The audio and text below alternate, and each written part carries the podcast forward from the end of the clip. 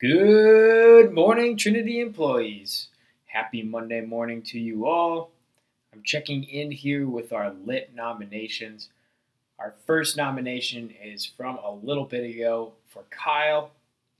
Kyle was lit for taking over the data map for me last week while I was trying to learn everything Sam. Great work, Kyle. Our next nomination is for Sadie. Shout out to Sadie for taking time out of her busy schedule to hop on several calls to help me polish my Turn 5 tests. Thank you for your leadership, Sadie. Our next nomination is for Paul for bringing back Lit. Let's go! Our last nomination for the week is for Chelsea. Chelsea is a fast twitch, explosive employee. We're lucky to have her on our squad because she's an absolute weapon for Trinity's output. She keeps the executives of competitor companies awake at night, trying to figure out how they'll ever be able to replicate her speed within their own organization. Thanks for all of your quick feedback and turnarounds, Chelsea. So, with that, I'd like to recognize Chelsea as our lit winner of the week. Chelsea, you can go ahead and set your Slack status to lit because you are the littest. As I mentioned in my email, we're switching up how lit will be done going forward. First off, you probably noticed you're hearing lit through a podcast. Pretty cool, right? Yes, this is my first ever podcast, so please bear with me while I figure this process out a little bit more. My hope is that it's easy and convenient for you all to just subscribe to this podcast on Apple Podcasts. And you can listen on your Trinity issued Apple computer or your personal mobile device for any of the iPhoners on the team.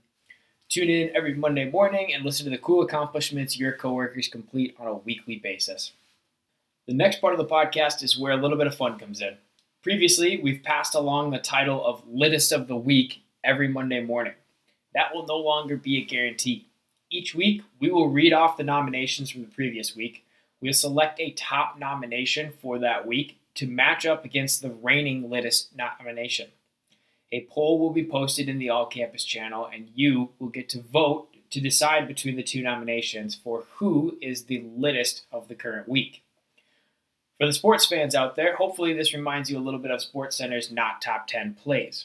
Our plan is to keep a tally of consecutive week winners, and we will recognize the best of the best on a quarterly and yearly basis. So next week we will tune in with a new list of lit nominations, and the top nomination from that week will go against Chelsea's lit nomination from this week. So with that, Thanks for listening. Please tune in again next week for our first poll to determine the littest of the lit. Will we crown a new champion?